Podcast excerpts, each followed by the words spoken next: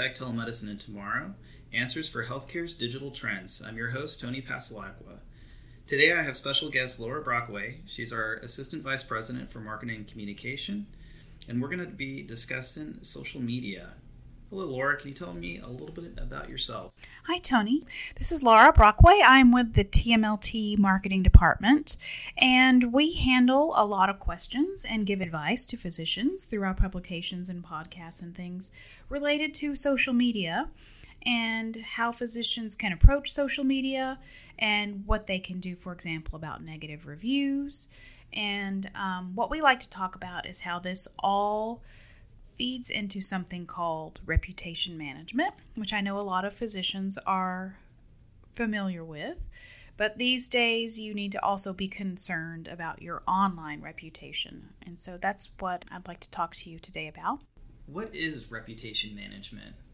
So reputation management, um, when we when we talk about it online, is um, a lot of physicians may not realize that uh, when someone, a patient, does a Google search on you or your practice, that becomes the first method of contact that patient has with you and your practice. So because so many patients are online, your reputation is being built and managed on the internet. And um, like it or not, I know that's not always an easy thing to hear about.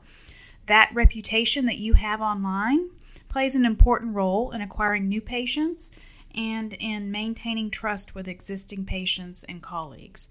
So it's very important to pay attention to what's being said about you and your practice online.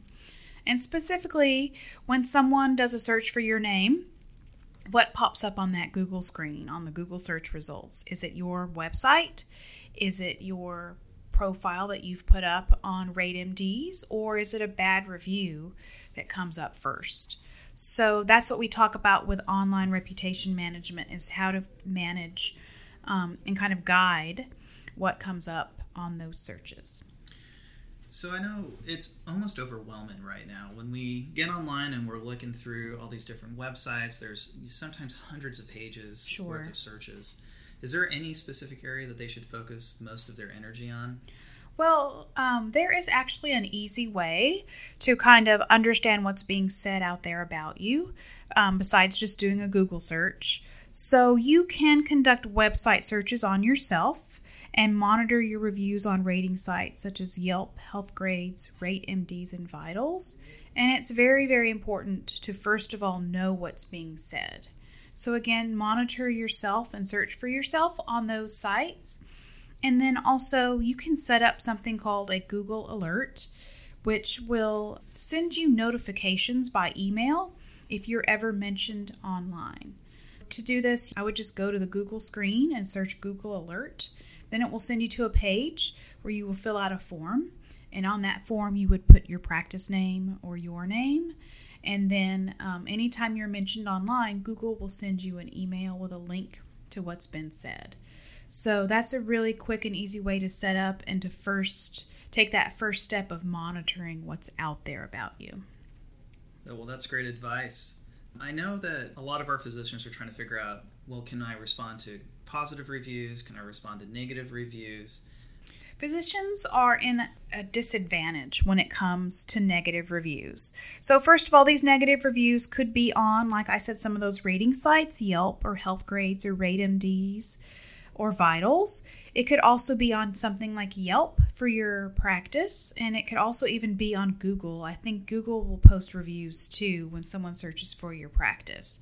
So sort of the issue when it comes to physicians is because of healthcare privacy laws, you you cannot respond publicly to online reviews, because even acknowledging that someone is a patient violates those HIPAA privacy laws and state privacy laws. So what we frequently recommend is, as tempting as it is to respond directly to that patient and say something like, that's not true, that didn't happen in the office, we recommend that people just make a general statement that moves the discussion offline. So you could say something like, um, as a response to a negative review that says, if you're a patient and wish to discuss your concerns, please contact our office directly at, and then give your phone number. You can also say something like, we're very sorry you had this experience at our practice. If you would like to discuss further, please call us at, and then list your phone number. Um, another option, if you know who the reviewer is, just kind of based on what they're saying in their comments, you can contact that person directly to discuss their concerns that they've posted. And we do recommend that if you do this, you do this by phone or in person.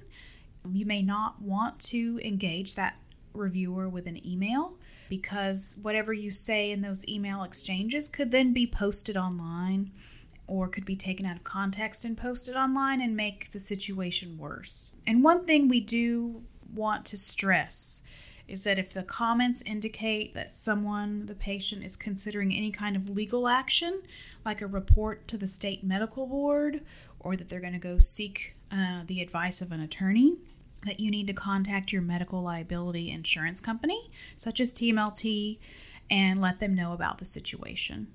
For now, that's what we recommend about those negative reviews. But one thing it's important to remember is that physicians are actually at an advantage in the fact that when online reviewers go on to review a physician or a medical practice, they're usually going online to post something positive.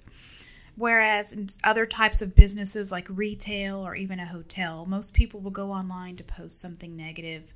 Physicians, because of the fact that they have credibility as a medical office and that they treat and help people, usually get people going online to express their appreciation and a, and a great job that's been done by the physician. So just keep that in mind when you're thinking about your reputation and about online reviews, as most people are going on there to post something positive about you or your practice.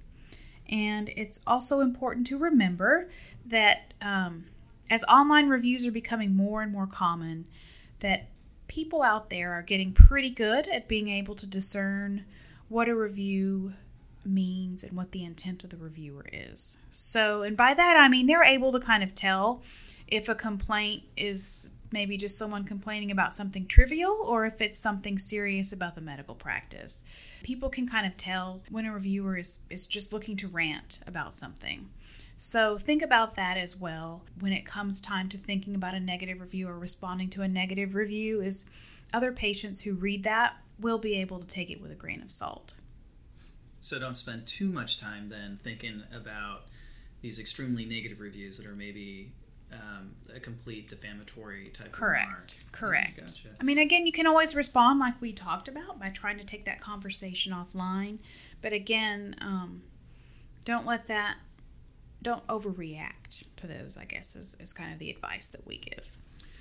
So I know we, we spend a lot of time focusing on uh, social media and then reviews, but are there other ways you think we can maybe catch that information prior to it leaving the office? Sure. Um, one thing we often encourage physicians to do is give patients other more constructive ways to give you feedback. And you can do those with um, a patient satisfaction survey. If you can, um, if you can get a hold of, I mean, if you can ask for feedback from your patients before they leave the office, that can head off um, them stewing and being frustrated and then going online and posting a negative review. So some practices I know will email patients after the appointment, but then others will ask for feedback before they leave the office. So that is um, often a good way to head off some of those negative complaints. So I know we've spent a lot of time focusing on the review process, but social media also can encompass different areas such as LinkedIn, um, Facebook, and some of those other social medias where that organization or the physician can control. Um, what type of advice do you have in those areas? Sure. Another way you can um, help maintain your reputation online is to create your own content. And again, what happens when you create your own content is that content gets pushed up in those Google search results, so that when someone does do a Google search on you, maybe those negative reviews get, get pushed down, and your LinkedIn profile, if you have one, would be up at the top of those search reviews. If you contribute to a blog or write, that would also be high up in those search results. So that's what we kind of encourage physicians to do. Um, tell your own story using social media. on your website or on the hospital physician profile pages. We encourage physicians to fill those out with their information. Also, um, create and manage your own LinkedIn profile. LinkedIn gives you the chance to put up whatever you want about your C V. So definitely create that and keep up with that and update it. And then also, same thing with physician review sites. A lot of them will let you develop your own profile on those sites. So again, put the information on there that you want patients to know about, such as your education, your experience. So create your own content where you can, and create your content where you can control it.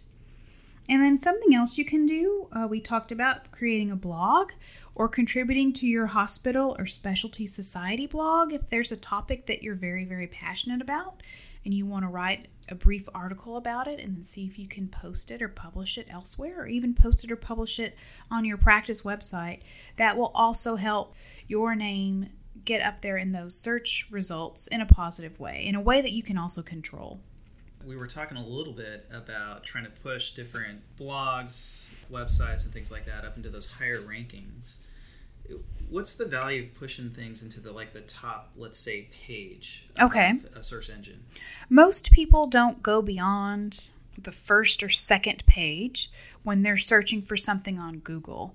So usually that first page, even maybe the first four or five results on that first page are where people are going to go, most likely.